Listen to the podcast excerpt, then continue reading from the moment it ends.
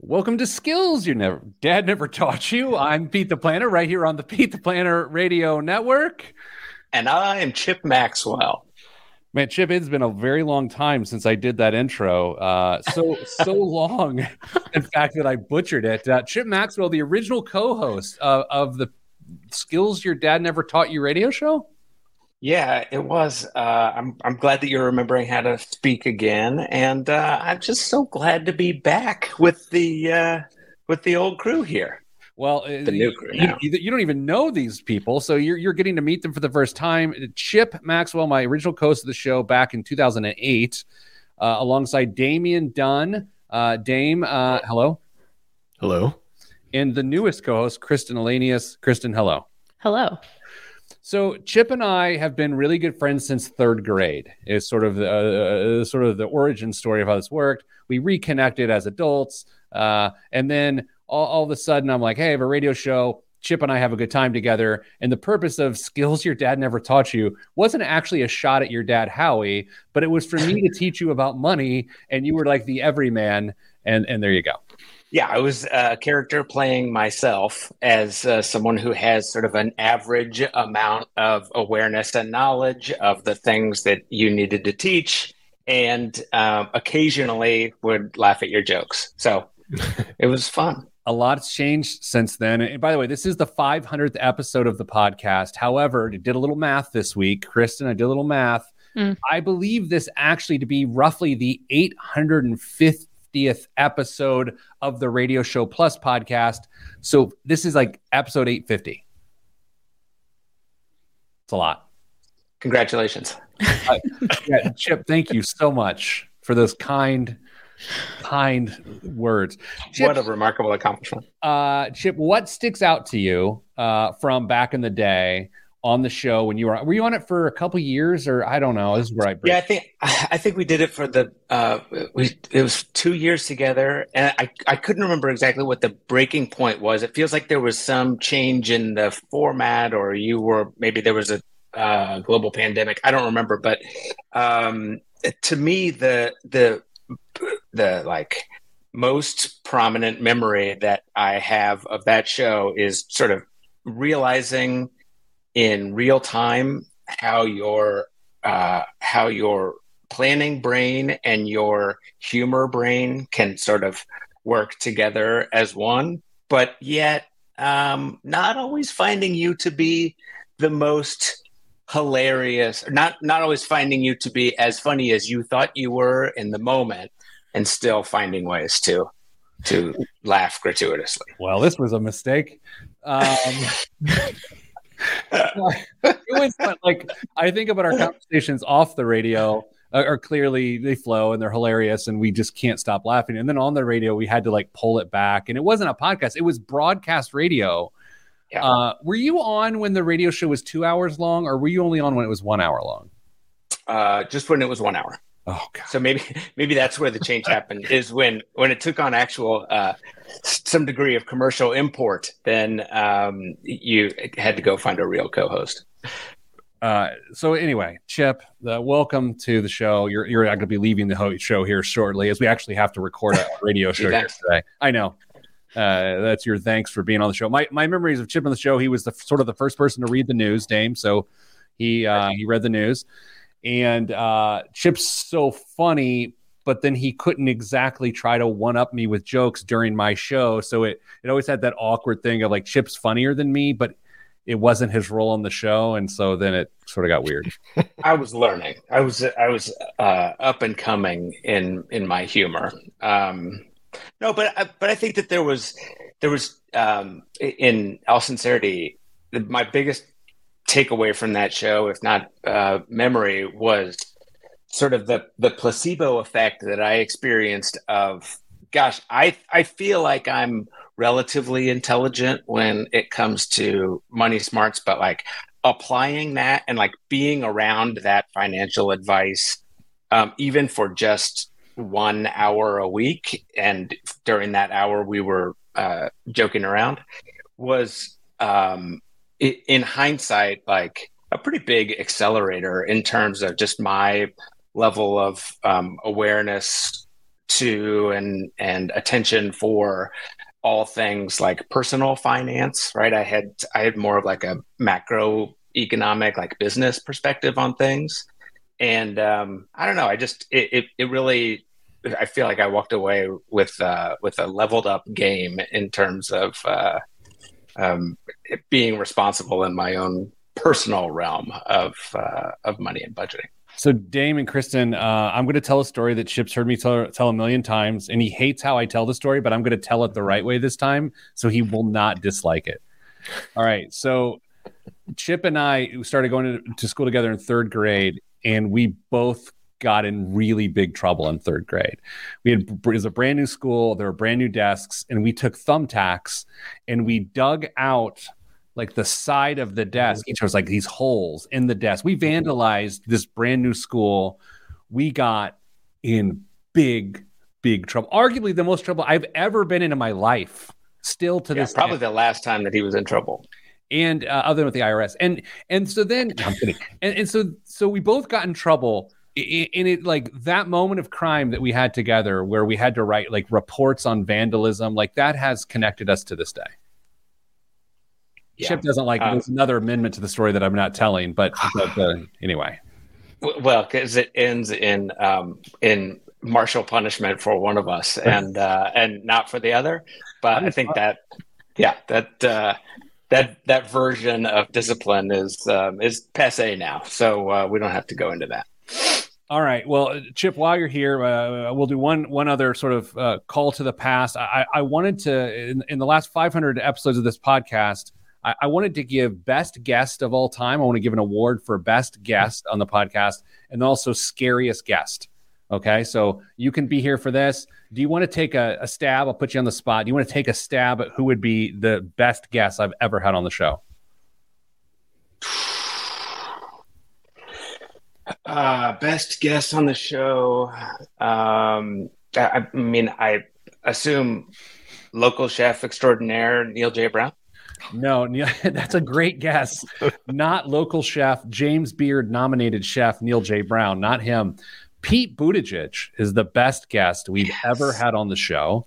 Uh, Lee is correct uh, on the, the Facebook or the YouTube live chat. We did have Mayor Pete. The story behind that's pretty interesting he came on the show right after he wrote his book. Everyone knew he was going to run for president, but he had yet to announce he was running for president. So, uh, through a connection with my friend Adam Wren, who who covers politics now for Politico, uh, he stepped in and uh, got the introduction. Pete was a lovely guy to talk to. We sort of laughed between segments that both of our spouses, his husband uh, Chasten and my wife Sarah, uh, both call us Peter, and everyone else calls us Pete. So that was our, our, our fun moment to share. Dame, you know who the scariest guest of all time that has been on this show. Uh, do you want to be the person to, to name the person?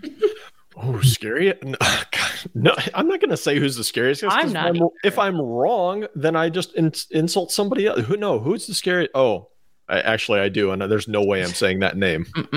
Uh, so Mrs. Planner is the scariest guest I ever had on the show.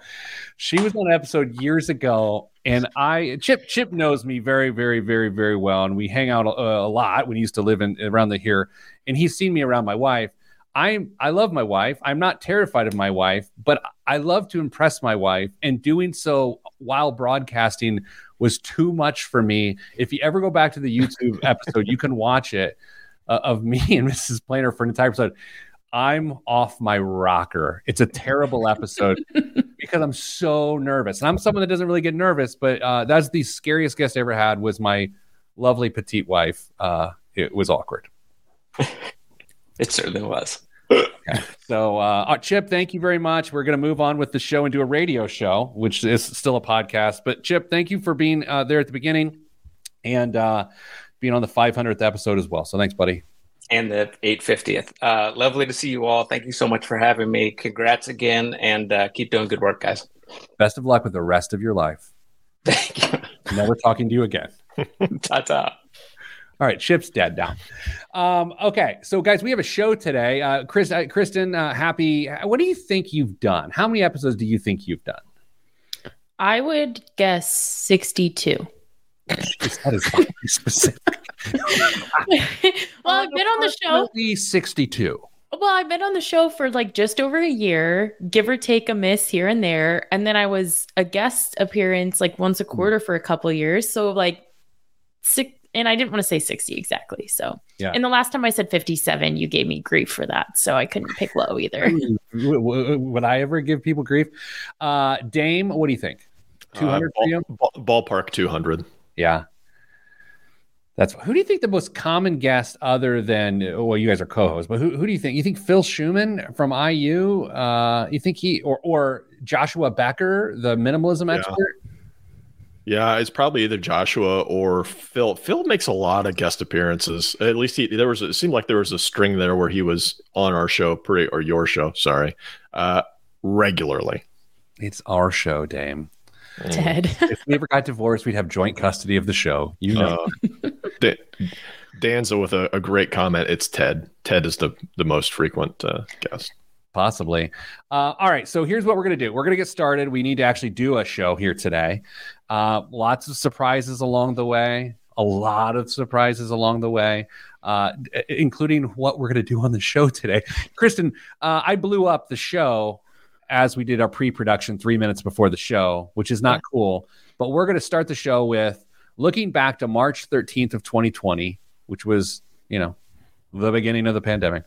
Uh, and looking at our financial lives now, what's the good that came from it? What's the bad? And what's the absolute ugly of our financial life? So uh, there we go. Rochelle says she's driving to Indiana to celebrate uh, our uh, our 500th episode. Fantastic. Yeah. Great. Um, all right, here we go. You everybody ready to start their clocks? Mm. Do, do, do, do. Do, do. It- It's never going to get more organized, folks. Just get used to it. you think we make it to a thousand podcast episodes? Forget the 850. You think we can go 500 more? I don't think so. I'm going to be honest. I don't, I mean, I'm sort of a, bad, I, don't- I don't know how much more I got left in me. Chris, that's, that's five years. There's no way this this runs another five years, is Oh, there? that's 10 years. Oh yeah, it's ten. It's ten years, Kristen. I'm That's- dead. Guaranteed. I'm dead. no, I'm Yeah. not dead, but there's no way this is going No. to be 500 episode. It's all downhill from here, baby. Whoa. Okay. Do you think we will acknowledge the last episode as it's happening, or do you think something will go so awry that people won't know that the last episode they heard was the last episode? I think the last episode is like just a, hey everybody, this is Damien from for, formerly from the Pete the Planner show. just wanted to leave a little note for you on Facebook and YouTube that, well, thanks for the memories. Oh my gosh. No way. It would just be a ghost. We would broadcast on a Friday just like this, and then just like no one would ever hear anything ever again. That's that's more realistic. I feel like. I always think the last thing you do, there's so much pressure around it. It's like the last episode of Ted Lasso, the last episode of The Sopranos, your last news. Like at some point in time, I've written, I have 700 newspaper columns or something stupid. It's like one of them's going to be the last one. And then do you make it about yourself by talking about it's the last one? Or you just give one more little dumb piece of financial advice? What's going to happen? I fully expect you to have it planned out in your head, and then you just let us all know at the very end, and that's how it Is closes. Is that today? it, it, More it might have, surprises later. Yeah. on the Surprise. Surprise. Okay. Uh, in three, two, one. This week on the Pete the Planner Show, we answer your money questions. Here's how the show works and how it's worked since March of 2008. You email us, askpete at petetheplanner.com. That's askpete at petetheplanner.com. And here's what'll happen. I was actually wrong. It was May of 2008. No one cares. We will answer your question on the air. And by we, I mean Kristen Elanius, Director of Education at Your Moneyline. Hello, Kristen. Good day. Damian Dunn, Vice President of Advice at Your Moneyline. Hello, Dame. good day. And I'm Peter Nicholas Dunn, citizen. I'm sorry. Uh, if uh, you're listening on the radio, it's a sort of a special episode of the show, kind of. Kind of. It's sort of hard to explain. Uh, the radio show is also a podcast, and this is the 500th time we've had a podcast, the 500th episode. Yet the radio show is older than the podcast, so it's actually like the 850th episode of the radio show. No one cares. You're driving to Home Depot, getting your mulch. Let's move on. Dave and Kristen, um, so I wrote a newspaper column this week for the Indianapolis Business Journal about what has happened to our financial lives since March of 2020 when the pandemic took over and, well, uh, ruined most things. And so, what I want to do here today is I want to spend some time talking about the good that has come from that, the bad that has come from that, and the ugly. So, how about we do it uh, game show style here? Kristen, you Okay. love being put on the spot. What is something good about our financial lives, or that is going on in our financial lives right now, uh, since the pandemic? What what is good? A silver lining, if you will. We're speaking in mass, right? Like Yes, for not the you, populace. but okay. Oh. Oh, Dame's answers have changed.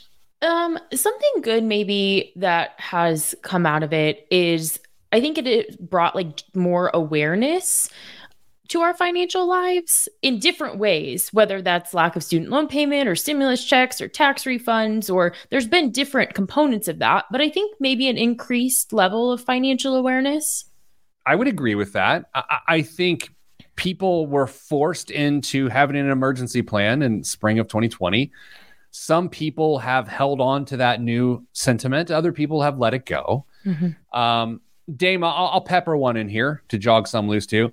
Yeah. Wages have gone up significantly. In fact, uh, they've gone up 14.79%. So it- it- from in April of 2021, they had increased 14.79% in one year. So that wage growth that we always talked about did happen over the course of the pandemic. That was one of the incontrovertible things that happened. It just seemed like everybody was getting raises left and right, and if you weren't, you were jumping to another job to to go get that uh, that that big bump that you've been waiting for. And everywhere you looked, wages were rising. So yeah, this is it's really hard to you can't you, you can't say anything other than yeah, people are making more money now. What what what jumps to your mind of the good I- pandemic? I- I think really early in the pandemic, this was particularly strong, and it it even built some momentum for some people. A lot of people got debt in order during this time period because they had free uh, income that was sitting around. They couldn't go anywhere. They couldn't do anything, and so they said, you know what, this is the time to get my house in order, and they just started. You know, st- paying down debt left and right. Maybe you got completely free of credit card debt, but a lot of people got out from underneath that that weight and were able to redeploy that money into better areas in their lives. That's so true early on. Kristen, as we've seen the uh, reports here recently, has now swollen to $17 trillion of consumer debt. We're back the other way. But Dame, you're right. And and to, to your point, I even got to control more control over my debt, my only debt, which was my mortgage by refinancing in about the time at a two and a half percent mortgage. So that's pretty significant. Kristen, if you had to guess from March of 2020, the low point, Okay. uh, as to what the S and P 500 is up since March of 2020. Oh. What would you What would you guess? That's going to be embarrassing because I don't look, you guys. Um, can you make Damien guess? Actually, you know what? I'll, I'll say. Let me say it differently because it, it's I, I said it wrong. In mid February, believe it was February 9th, February 9th of 2020, we hit a market high of all time market high in the SP 500 before it crashed. Mm-hmm. The question is, how far are we, Dame, from that February 19th market high to today? How far are we from then to today? What's the change in the S&P Ooh. 500? Wow, that's a really. Uh, I will say uh, twelve percent. Kristen, you want to give a guess?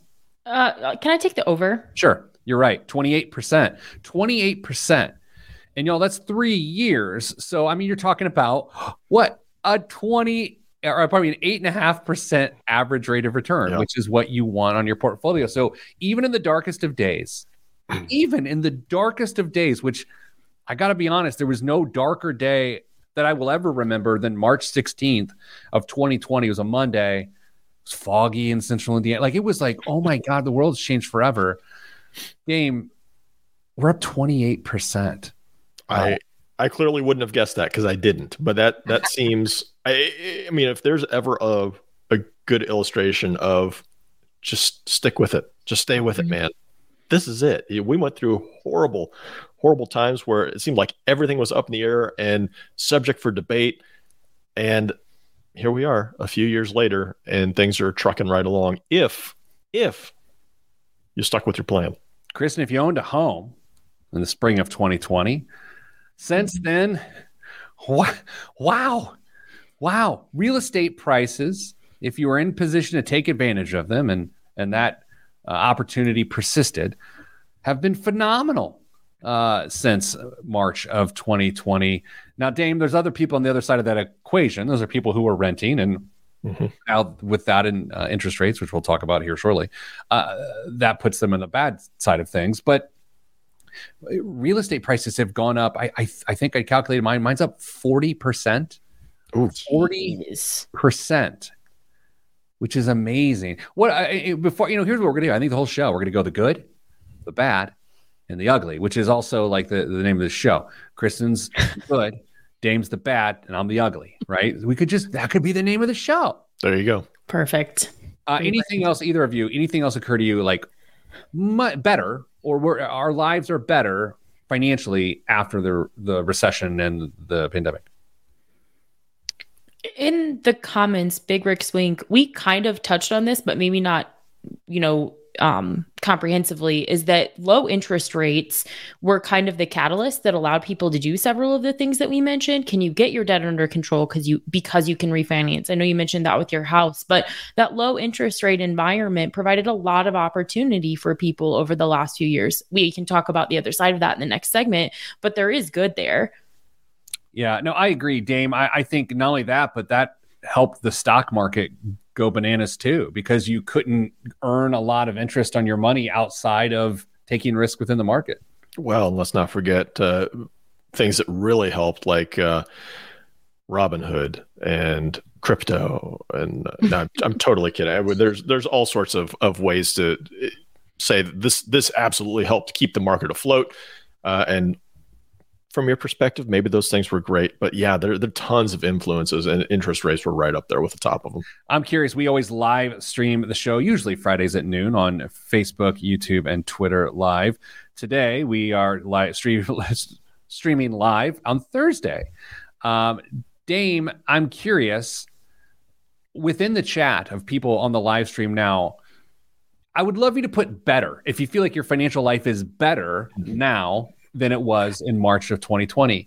Uh, I think again, I don't want to scream into an echo chamber. Dame, I will just say I feel like my my life is somehow, some way better now than it was in, in March of 2020. Are you willing to to go out on a limb and say what yours is? I'll say TBD. Mine is more complicated than it was then, but we're we're still we're still sorting through that. Well, you know what? I, I, to be honest, my, mine is more complicated too. but if it wasn't, I think it'd be a little bit better. Kristen, uh, I want to want to make an appraisal there? Yeah, it's absolutely better. All right. So is the chat. Apparently, seen a lot of betters. All right, let's do this. Coming up after the break, the bad. What what is not so great about post pandemic life? I'm Pete the Planner. This is the Pete the Planner Show.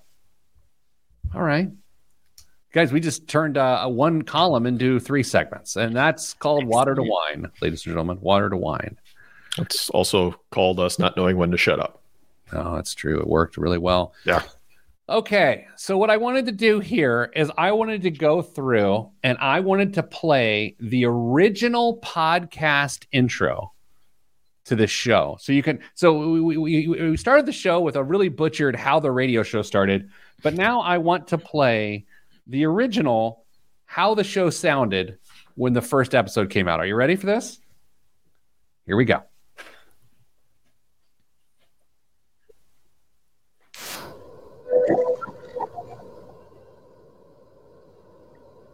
Am I listening into a sh- seashell?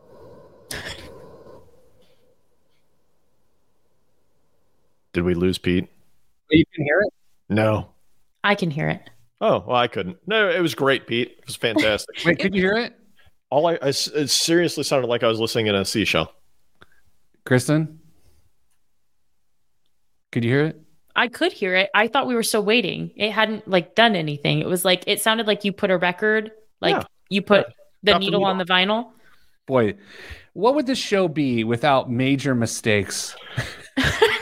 so awkward. You want to do a dramatic re- uh, reenactment Man, for us, Pete? no, it was so good. It's it's a it's a voice drop of my daughter who at the time was six Yeah. saying a podcast. Did your radio show get canceled? Cancel? Yeah, Mhm. Uh, and then it goes in, and it was Mr. wanna Kinetic and Rusty Redenbacher. I totally Oh. want to hear that. I do too, but life is hard sometimes. I will go through and give you the top five most memorable th- memorable things that have ever happened on the 500. This I chose a bad day to not be able to talk. I mean, really, what the heck? Ah, five most memorable moments of the show history. All right, number one, Dame, you and I talk about this all the time. It was the the pandemic episode. Yeah. This was February of 2020. You and I, like a couple of knuckleheads, I think you were in the studio, weren't you, with me? I'm- I might have been, uh, you know, back in the old days when we recorded together in the same room, shoulder to shoulder, essentially. So you and I did this dumb thing where we said, "How worried are, are you on a scale of one to One five 10. or one to Yeah. ten what, about this disease, the economy, and the market?" Uh, I will say, and this is not the point of me bringing this up, you were rather dismissive about the whole thing. Completely. Yeah, you were way more realistic than I was, but I was like, ah, it's a nothing burger. It's going to be here and gone, and we're going to move on with our lives. But I, I think I did kind of nail that. You know, once that initial period was off, the market shot right back up and, and came back really, really quickly. So I, I feel like I earned a little bit of a attaboy on that one. Yeah, fair. So number one moment, uh, memorable moment on the show is Dame and I in real time talking about how terrifying the pandemic was. Uh, number two for me, Kristen's first episode uh, of being a full time cast member of the show. Uh, I think we got done. Dame and I jumped on a call, like a private call, when we got off, and we are like, "Wow, that was a lot better." uh, it turns out two guys who look alike who sound alike, who have a similar background, similar disposition and family structure, uh, don't really make an interesting show. Uh, but thanks to Kristen. Uh, so Kristen, top the number two in terms of most memorable moments is when you actually joined the show. Number three is when I bought Bitcoin on the air, live on the air. It was traded. This was years and years and years ago. This was before it blew up. Uh, I sold it before it blew up. So, n- needless to say, not the greatest uh, investor in the world, but buying Bitcoin with our friend Justin Castelli, uh, bought it on the show. Uh, and then number four was the whiskey tasting. This is very early in the early days of the podcast, a whiskey tasting. Kristen, by the end of the episode, I was speaking less clearly than I am today. So that was that was not a not a good one. And And- Dane, what was the fifth one you sent through? Oh, I- oh, I'm not sure. I would say you learned your lesson so well that you invited him back and did a wine tasting the next time. I, I don't even remember that. You did. 100%. Okay, well, let's put it this way. Um, the fifth one is the wine tasting. the show has evolved. oh Lord. Okay. All right. We do have a special guest joining us here in just about a minute, so I'm killing a little time. Uh, Dame, I, I will also note that I want to go through. We are approaching, uh, we're approaching three million downloads of the show. We are a one percent podcast, top one percent most listened to podcast in the world ever. It's crazy. Kristen, we're going to go with the top 10 countries of who listens to our show. Okay. Number one, Dame, USA. United States of America. Number two is Canada. Number three is Japan. We got to look. Uh, I eat so much sushi. The people in Japan listen to the show on a pretty regular basis. Like, because I'm a supporter of Japanese food culture and they support American financial culture. The UK, clearly, because I've been in London. Australia, I don't know. Germany, Yeah. France, Brazil, India, and Singapore. Kristen, the last one's a little surprising. Singapore people, uh, people from Singapore listen to the show. Uh, the last one is a little surprising. Japan, I actually wondered if it was that there's a decent military presence that listens to the show. I think that could be the explanation there. Uh, thank you for your service, everyone who's listening in Japan. Uh, all right, so joining us now, very special guest to the show. I bring her on the live stream, Nicole Anderson, formerly Nicole. Hi. Nicole, Hi. how are you? I'm wonderful. How are you? Good. So uh, Nicole was the original producer of the I Pete the was. Planner podcast, a co-worker here at Your Money Line. Nicole, um, so you were around for the start of this whole thing. Yeah, I think we started, we were like mid 100s, and my last episode was 290 something. That's a So- long, long run.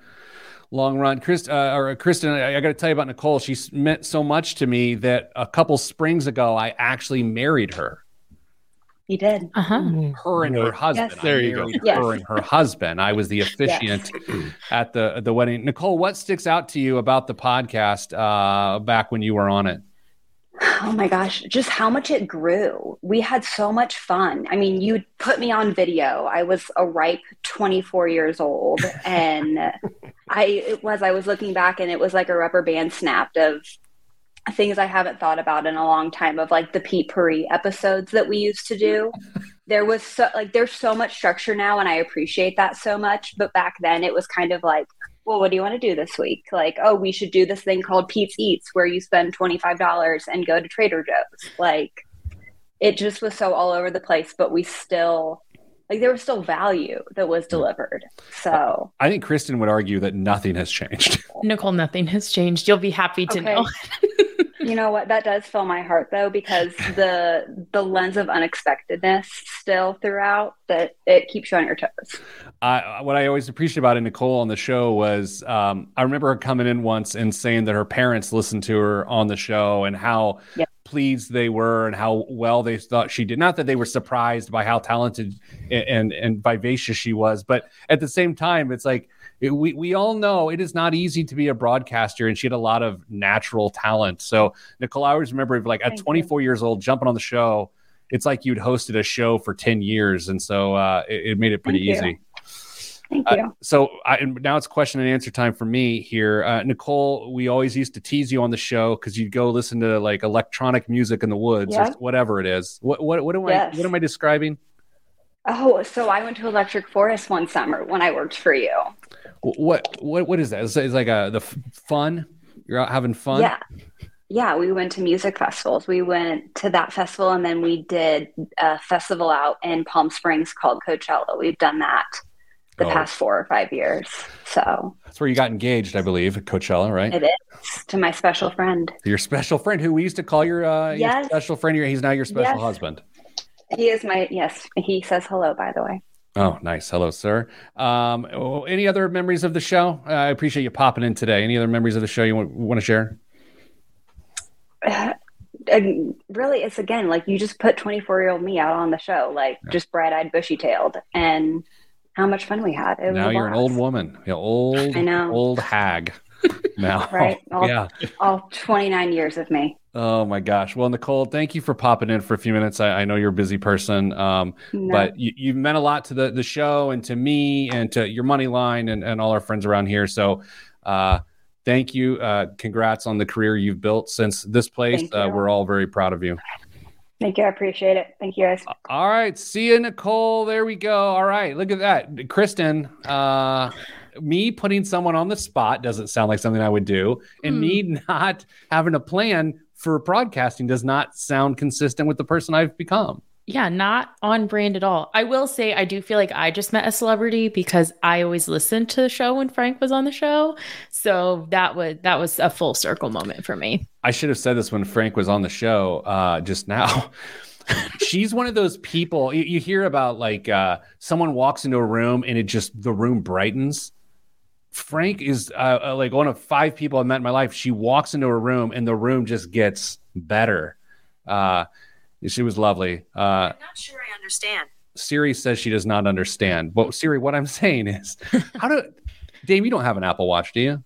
Not I I pawned it off on my son so he can be tormented by notifications all day long. That's fair, but like this thing just like starts up and starts talking to you. Kristen, does yours do that? Like she just starts talking? I she does all the time. That's why I shut her off for radio because I'm a hand talker. She'd be doing that constantly. All right. Uh, let's continue. Let's continue um, with the show. Now, the bad of the pandemic. This is be like a seven-hour show, apparently.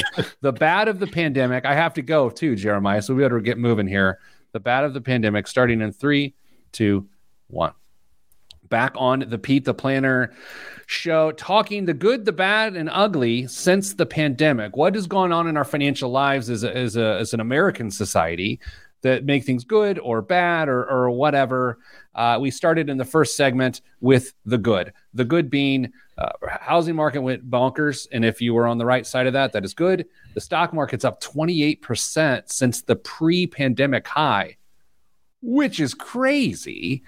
Uh, and as Dame and, and Kristen both pointed out, like our, our general sense of financial awareness has improved since then as well. Now, Dame, it is time for the bad. What do you think is bad now as it relates to our financial lives since the pandemic?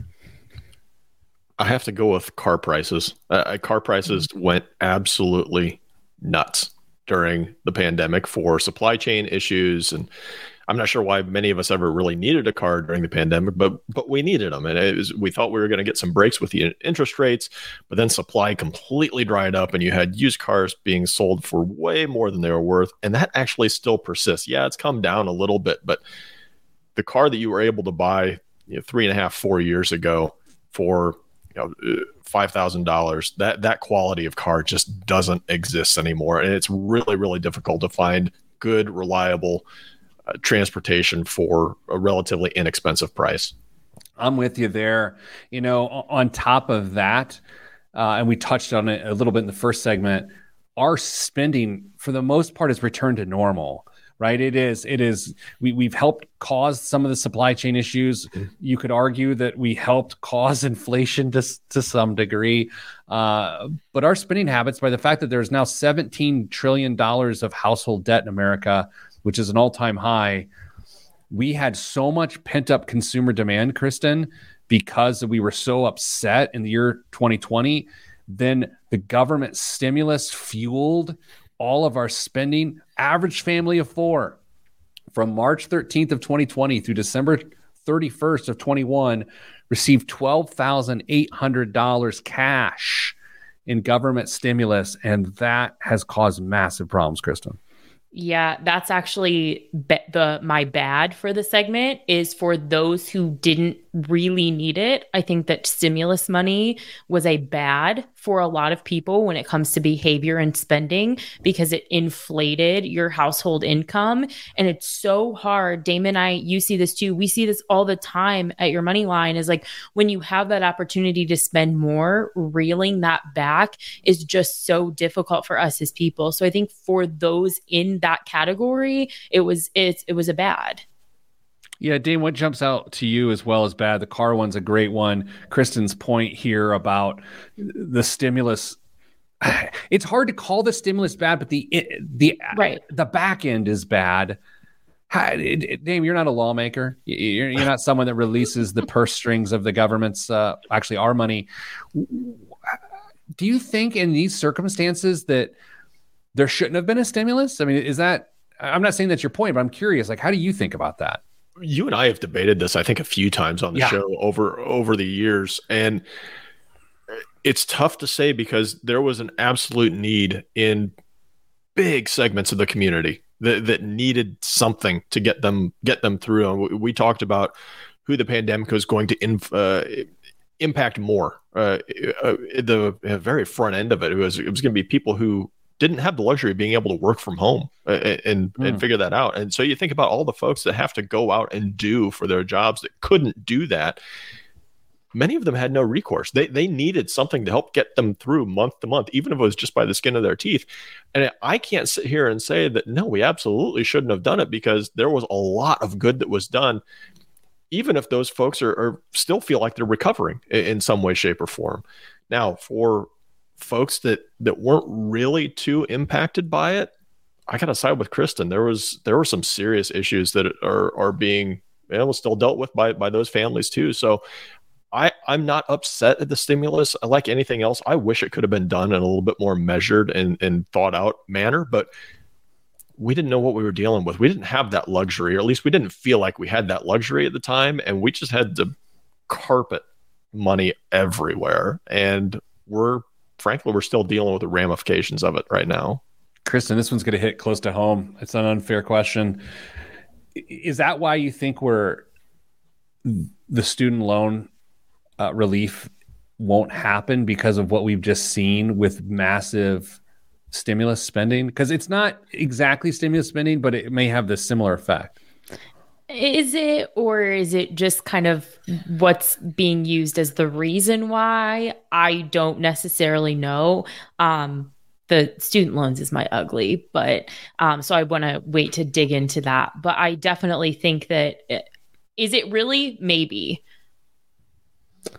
Yeah, yeah, Dame. I wonder if we really had to choose how to have changed the stimulus that it wasn't so bad, even though it was meant to be good. I think you're right about making sure it was a more targeted approach. Raising or, or lowering the income threshold would have would have been really good too. That's a sticky one because you, you, it helped a lot of people, but man, it's caused a lot of problems in the last 18 months. Yeah, there's like I said, I don't think there's a good solution to it. I mean, you could have gotten really tricky and said, you know, like, you know, two years from the date that you receive it on that following year's tax return we're going to look at you know if you've recovered we're going to start to claw some of that money back uh, you know something like that but now you're starting to get into a lot of different mechanics and you're also giving other administrations and other congress congresses the chance to change that and amend it so it could have just been a, a false sense of or a, a false attempt at responsibility through through that and at that point there weren't a whole lot of people that were screaming for responsibility. They were just saying, "Send us some cash." So I, I don't blame necessarily anybody that that uh, jumped on board with this. It's just uh, I, I, refuse to use the word unprecedented, but it was that's what it was. hey, Kristen, you and Dame both worked remotely uh, before the pandemic. Yeah. The pandemic turned all of us into remote workers. I was a remote worker for a, a long time um, because of it. Now that we're out of it and this hybrid thing has been created are we viewing that as good, bad, or ugly, or is it not that simple? Or are you and I going to have different uh, uh, perspectives on this? Well, I would say for me, it's really good because to your point, Dame and I worked from home before the pandemic, and not a lot of people really understood what that meant. And I would have people be like, oh, well, you can do this or volunteer for this or do this because you work from home. And I'm like, but I'm I'm I'm still working. Like I'm just at my house. I don't still I don't have the luxury to just like do whatever whenever just because I work from home or like taking phone calls because we were remote instead of being in, in per- being in person. I think people look at our jobs through a different lens as a result. Very biasly, I will say it's good, but I don't know that you'll agree with that. Dame, uh, any different thoughts there? Uh, Kristen, first, you and I have to talk. You absolutely do have the right to do whatever you want whenever you want. I, I, can tell you how to hide that from Pete, so don't worry about it. Perfect. I'll take good notes. Uh, I don't know if my opinion really differs all that much from Kristen. I, I think folks who are already used to it had um, a much better time adjusting to, to, to every all the other changes that were go- coming along. But I mean, you take somebody out of the work, traditional workplace environment, stick them at home, and well, we saw it. We heck, we saw a Zoom video. We saw all sorts of people struggling with with uh, how to actually do remote work and do it well. So I think the jury's still out, but people have uh, acclimated to to work at home, and it's going to be really really hard to ever get rid of it. I've come around more than I ever thought I would on this topic, and I, w- I will point out something interesting that between Dame and I, even in the last month or so, Dame was in the office here uh, at, our, at our headquarters, and Dame was like man, I had like the most effective day. I'm face to face. I'm with people. A week and a half ago, I work remotely, and I was telling our coworkers, I was like, that was the most effective day I've had in a long time working remotely. So sometimes that change of environment is is what produces the outcome we want. All right, so that's the good. We've talked about the bad. Uh, how about the ugly? What are the worst things to come financially due to the pandemic? All of that is next, right here on the Pete the Planner Show. I'm Pete the Planner. I don't know what that was. Jameson makes an appearance on the show. Popped in for a few minutes. A lot of regulars. Andy's here. I saw uh, Brian Pankins jump in. Of course, Danza's here. Uh, lots of regulars. Thank you for joining us on this special day. We probably do need to keep it moving because I don't really want to just be here that much longer. Um, all right, so the ugly. Kristen teed up one of mine already. Um, Sorry. But that's okay. I don't mind. Let's uh, let's crank through here. Uh, in three, two, one. Back on the Pete the Planner show, exploring the good, the bad, and the ugly of the pandemic from a financial perspective in retrospect. So what what is going on in the summer of 2023 that is good since the pandemic? What is bad? And now it's time for the ugly. Uh, Kristen, I was about to go to you first. I'm like, since now the ugly, Kristen, uh, but then that seems like that, like that's not what I intended, and so I didn't want to say that. So now we're here to talk about the ugly for all things expert on ugly. Dame, take it away. What do you think the ugliest part of financial life today as a result of the pandemic? I think it is more res- uh, accepted now than it ever has been to go through a phase of revenge spending. Whether it is Ooh. you just uh, you know you have a, a bad week at work or uh, you know something goes wrong, you know what? I'm going to go out and I'm going to do some retail therapy or whatever it is, and I'm going to make a crazy financial decision because we don't know what tomorrow's going to bring and we justify everything through a, a new lens that everybody has experience with everybody has experience with and so we we have this much bigger past that we can put down on the table and say see it's okay YOLO. Man. Uh, can I tell a quick funny YOLO story that I think is hilarious? Uh, so I was on the IBJ podcast a couple years ago, and uh, the Indianapolis Business Journal podcast. And um, oh, should I tell this story? Uh, I don't know. I'm only you know Only I know. Let's move on. I don't. you're knee deep pete what are you going to do I'll say this. Okay, so the, the mayor of Indianapolis was a regular listener to that show. He's also happens to be someone I, I, I know, uh, and so uh, I said YOLO. You know, you only live once. I just sort of like I didn't make up YOLO, just so everyone knows. I, it's a thing. I just said it, and so when he listened, as the story has been told to me, he thought I made it up, and for the rest of the day in meetings, he was saying. YOLO. Hey, as Pete the planner always says, YOLO, you only live once. And so his chief of staff's a friend of mine, and she's texting me. She's like, I hate you. Um, he's been saying, as Pete the planner says, YOLO all day. And that's really funny to me. Anyway, Kristen, That's uh. I, I'm with Dame here. I, y- YOLO, YOLO is on fire right now. And I've YOLO'd a little bit here recently. Yeah, I'm pretty guilty of it myself, actually, based on the boxes that came from Amazon yesterday. Um, it's I'm I'm totally guilty of it myself. No, do I sacrifice the things that are important, my goals and things to do that? But I do find it easier to justify spending because like life is short, you know? I know. Uh, Kristen, you brought up another one. It was my big one. Is like we're in such a terrible student loan place. Yeah. It is, it is so awful, and for more nuanced reasons than most people think. Like, yes, there's one point. Was it four, five, six trillion dollars? One point seven trillion dollars of student loan debt. Okay, yeah, terrible, awful. But this 40 month pause of student loan payments Mhm. has made the problem so much worse. It is not uh, it is not addressed. At one point it did give relief, but now it has made the situation so much worse. Yeah, I think for me, it's just like this perfect storm of no payments. College, as far as I know, is more expensive than it's ever been. We're headed back into repayment for real this time. It doesn't seem like there's going to be student loan forgiveness. You have three years of college graduates who've never made a payment before. It is just this perfect storm. And student loans are something that always worry me. It's my favorite area to talk about. It's my area of expertise, self decided. But it's, I'm more worried about it now than I've probably ever been um, because of all of these different variables. I agree. And Dame, you and I again have children of the same age. Uh, how do you think about student loans and, and how student loans will impact college expenses in the future? Thinking about our daughters who are first, right? Like, I I've been thinking about that a lot the last month or so. It is.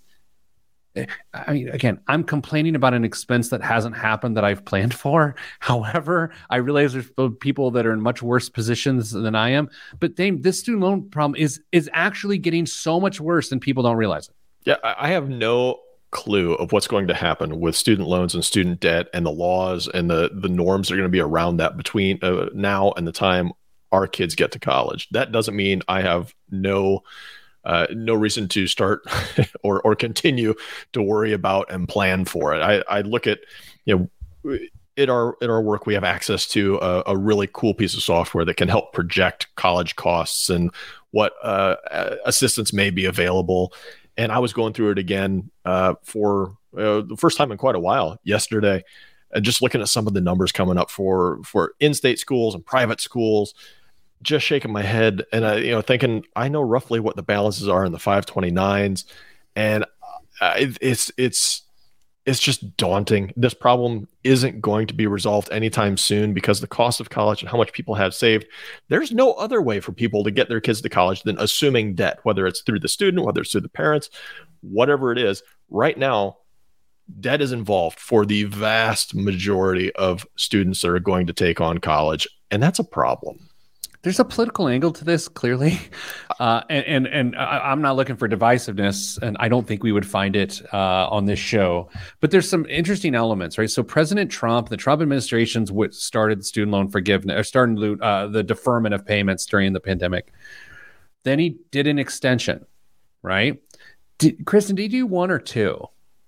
I think two.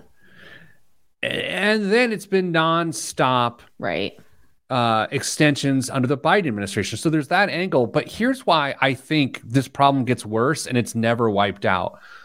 The Supreme Court, I believe, will overrule the the order here very soon. Maybe today. You don't know. Like it's any day now, right? So I think that'll happen. And so the court will have made its decision about what emergency powers can do.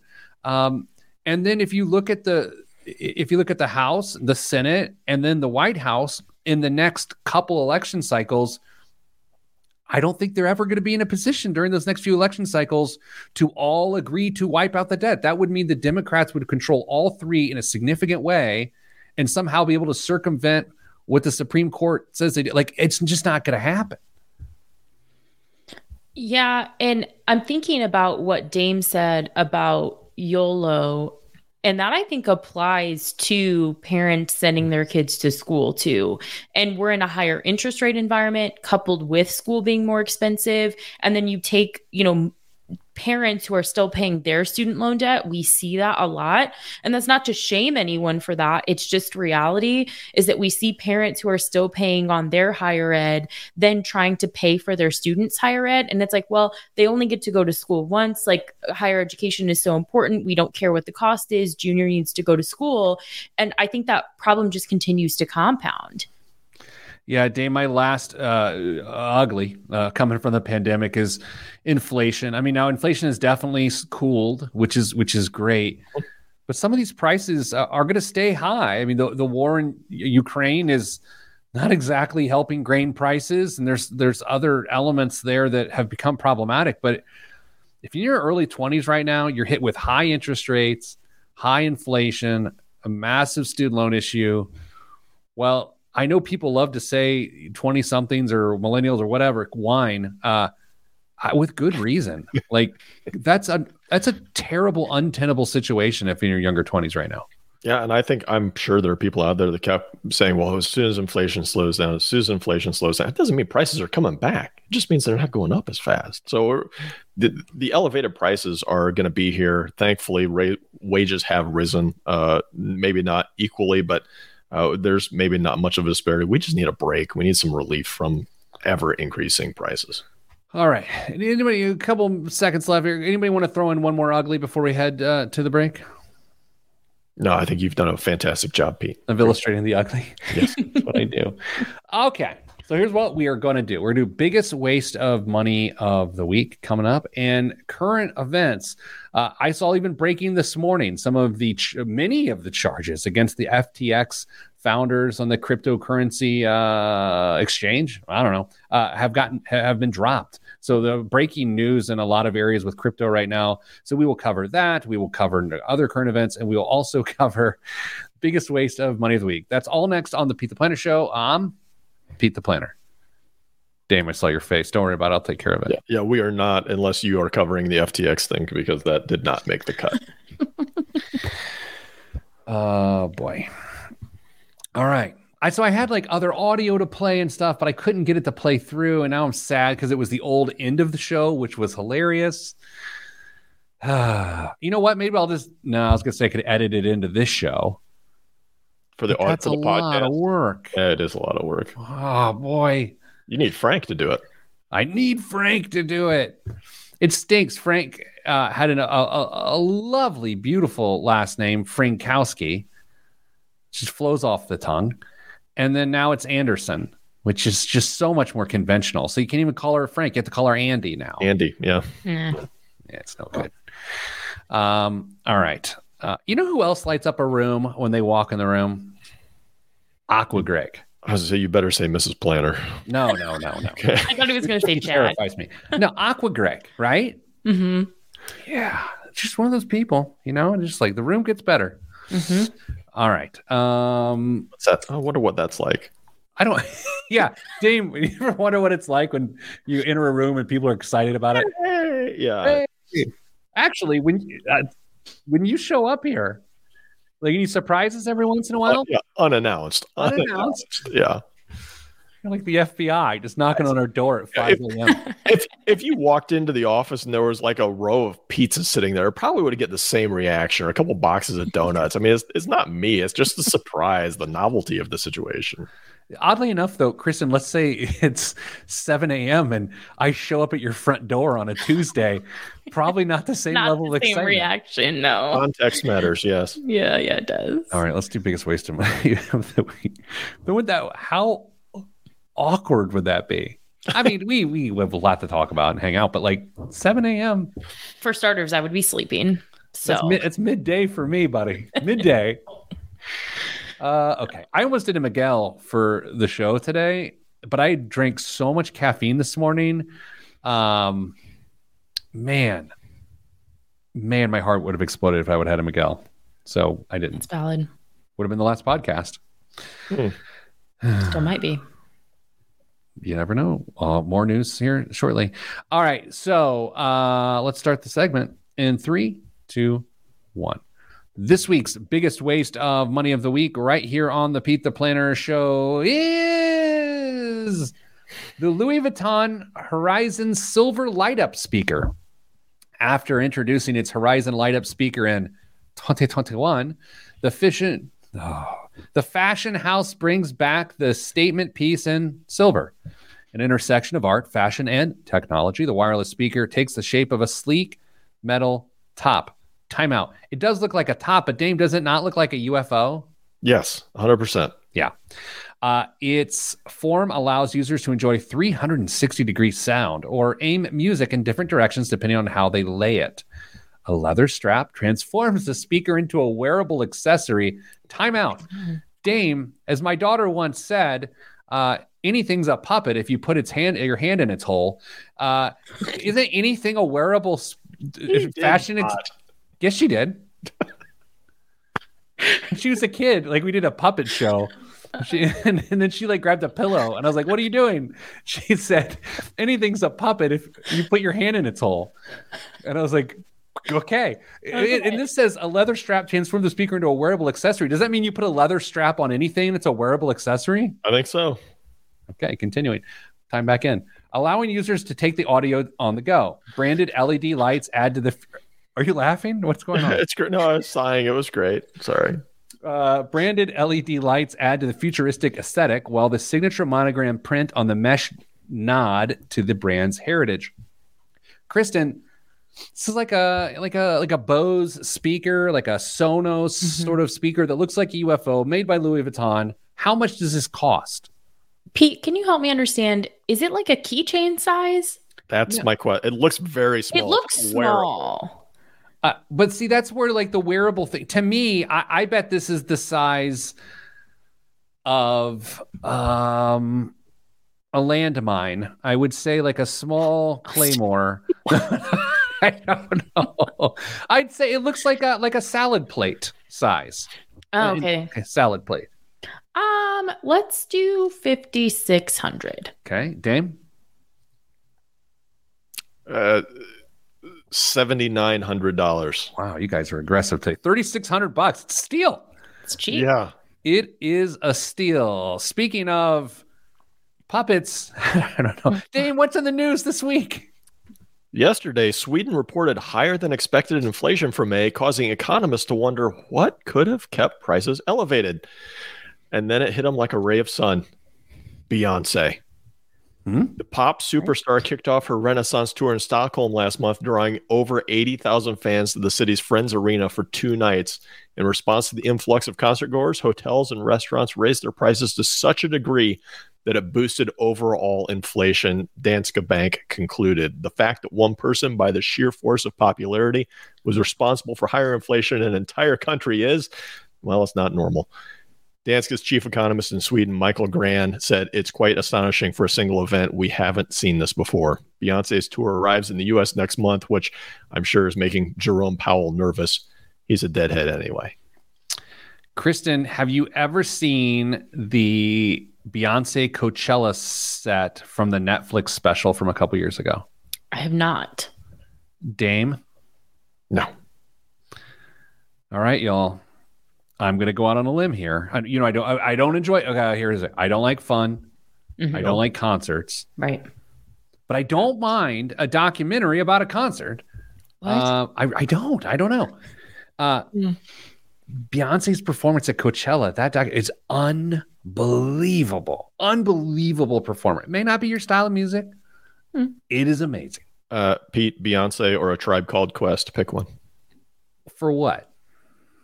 General listening pleasure. Tribe Called Quest. Uh, Dame, what else is in the news this week? Instant Pots, once grand dreams of taking over your kitchen, came out underdone. Uh, its parent company, Instant Brands, filed for Chapter 11 bankruptcy Monday Oh. uh, to get its battered finances in order. Not long ago, Instant Pot devotees were compared to a cult. The easy to use pressure cooker exploded in popularity in 2016, speeding up stews and dominating cooking blogs, pitching 65 Instant Pot recipes for a quick week uh, weeknight dinners. The Swiss Army knife of kitchen appliances regularly became a top seller on Amazon's Prime days.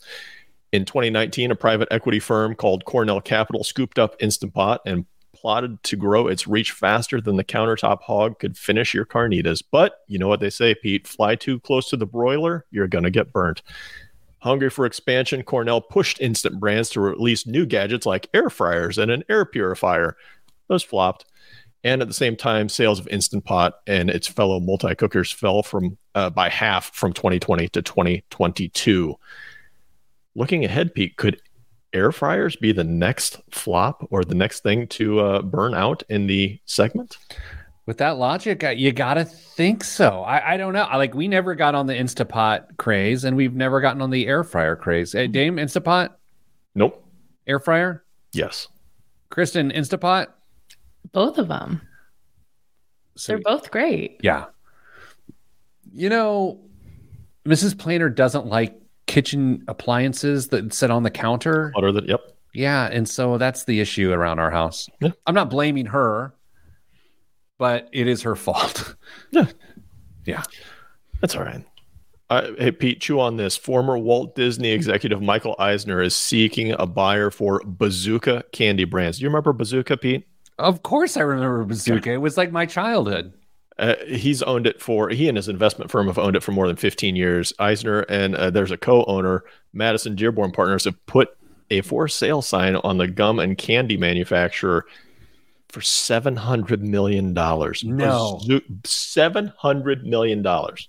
Bazooka Joe, if I remember correctly, wasn't the gum wrapped in a comic? Yes. Kristen, do you remember Bazooka? No. Do you remember what? What Dame? What Big League Chew? Do you know Big League Chew, Kristen? Yeah. What other candy? They had other candy, right? Under the brand or no? They do. They, they still have a, a couple um like lollipops, uh, uh ring pops. The the uh, the they own that too. So it's uh, there's a few things in there, but 700 million. uh, That seems a little little steep. Uh, Ted was at basketball camp this week, and I yesterday. I asked him. He's 11. I asked him uh, how camp went. How how does games go today? And he's like, I knew we were in trouble when one of the kids on our team showed up with a candy necklace. I was like, "Yep, there you go." Like, uh, "You nailed it," uh, because that's a bad sign. If a guy on your team's wearing a candy necklace. Yeah. Uh, any more news, Dame, this week? Yeah, sure. Uh, plenty of teenagers are nabbing summer jobs this year, and the pay is way better than you might think. The surge of young folks in the workforce has been happening for the past few years, and at first seemed like it might be a pandemic blip, but turns out it's a trend with some legs. Employment rates for teens are expected to rise this summer faster uh, from last year, according to a team of labor economists who put out an annual summer job forecast. Wage growth among the youngest workers has been steeper than for other groups. In April, wages for those aged 16 to 24 were up 11.5% from last year, compared to 6.6% for those 25 to 54, according to the Atlanta Fed. Uh, Gusto, which handles payroll for about 300,000 small and mid sized businesses, says the average hourly wages for teens aged 15 to 19 on its platform hit $14.89 in May, up a whopping 41% since January 2020. Kristen, your best job in your teens. What was the best job you had in your teens? Ideally, high school. Um, I didn't work in high school. I wasn't allowed to, but I did work at a pizza place in college, and that was a lot of fun. Dame? Didn't work in high school, but uh, I did work in the bag room at a golf course when I was a little bit younger than that, and it was fabulous. I installed air conditioners uh, when I was in high school for my parents' uh, plumbing and heating company. I was like the assistant, and I always would hook up the outdoor unit. Uh, uh, that's what that was my best job. I worked at a music store too, but before you're like, wow, you're cool. I'm not, and I can't believe I worked in a music store either. um, but no, installing air conditioners is my answer. All right, so that's all we have time for uh, in this week's show. Uh, please listen to the podcast. This was the 500th episode of the podcast, and it's about the 850th radio show we've done since 2008. And like you, I'm wondering how is it not better by this time? Anyway, sending you good vibes because good vibes are all that's in the budget. Thanks for all the special guests today. I'm Pete the Planner. This is the Pete the Planner Show. I just realized that no one on the radio heard special guests. Right. Yeah. Okay. Yeah. yeah. Oh man. I You can't know, I was you just realized that. I know. I, w- I was excited uh, about the show today, but I, my caffeine hit at the wrong time because I w- got here way too early today, and so I feel like I had a bad show, which sort of sucks. On the 500th show, like I couldn't talk. I just like I'm sorry, everybody. Maybe the next 500 will be better. Oh well. Um, we got to hear your favorite uh, show memories. I would like Dame's been on the show a long time. Can we hear a couple of Dames? Yes, if as long as you give a couple as well. Uh, mine is a moment that nobody has ever heard before. Uh, back before Pete and I ever met, uh, I was trying to figure. I was doing my own thing in financial advising, trying to figure out uh, what in the world I could do differently to reach the group of people that I was trying to have an impact with, and I was struggling desperately to find answers and maybe just something that would shake something loose. Uh, And so I started reading um, other other stuff online and, and signing up for newsletters and looking for podcasts. And one day I stumbled across the Pete the Planner show, and I thought, who, what kind of weirdo names Yeah. himself Pete the Planner? Yeah. And, uh, he doesn't even have any designations. I Pete True. the Planner. Uh, but you know, I, that's how desperate I was. Like, let's give it a try. and and I was that was my summer of running, and so I was I was out. I had time. I could uh, easily get through uh, an entire show uh, when I was out out running. And there were a lot of times that I was laughing, and there were a lot of times that I was uh, basically yelling at you because I disagreed with what was going on. But but I found uh, I, I found a voice that I enjoyed listening to, and little did I know that you know a year later uh, we would uh, be be looking at what the future looked like together. So my my favorite moment was the moment that I discovered the show. Oh, that's great, man. I love it. It- it- There's something odd about our profession and probably some other ones. You, when you're an, an individual advisor, you can feel like a prize fighter and you instantly disagree with, with some other professional within the industry, but for no particular reason. So just the, the, the mere fact that you chose to like be open-minded and listen uh, says a lot about you, but uh, just for everyone else out there, uh, financial advisors love to disagree with each other, uh, big time. I love it, Dame. Kristen, any any fond memories?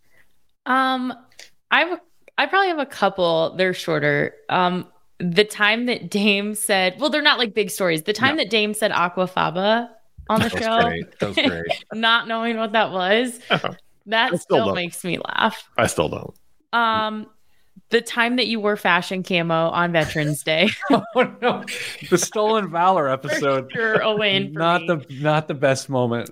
Um, and then what my probably one of my favorite shows that I wasn't on, ironically, it was a couple years ago, maybe. I had been on the show like once, and the two of you did a PSLF episode. And like halfway through, I don't know who brought it up, but it dawned on you. I'm like making my lunch because that was back when you guys used to broadcast the show at like noon. I'm like making my lunch or whatever. And one of you was like, Why didn't we have Kristen on the show? Because you kept like talking about me. You were like, "Oh, well, Kristen would say this," and um, that was probably one of my favorite moments because I'm at home, like, yeah, I would have done a really good job at this show, but I liked it. That's fun. I, I I'll say what's weird about this show since it's been around so long is like it touches a lot of people. I mean, it, it actually, and that's not about me. It's about the community we've built together. But uh, I'll be anywhere around the country and I'll, I'll hear like I was in Salt Lake City last week and someone listened to the show. It was like it's it's pretty crazy and it's uh it's awesome to think that almost three million downloads have occurred now. That does that mean that three million people have listened once? No, that's not the math. But that means a lot of people have, and so uh, we certainly appreciate that. So, thank you for being part of the community. The show has gotten so much more fun over the last couple years. Dame breathed new life into the show, and then Kristen just took it to the next level. So, uh, I I honestly don't know. Uh, I don't have a I don't have a plan of how many more we're gonna do. We're just gonna keep going and have having a good time. We're not to make another 500 episodes. In fact, if it seems like we are, we're ending at 99 at 999 guaranteed, guaranteed. Uh, so thanks everyone for being part of this. Hope you have a good rest of your week. Uh, stay getting money.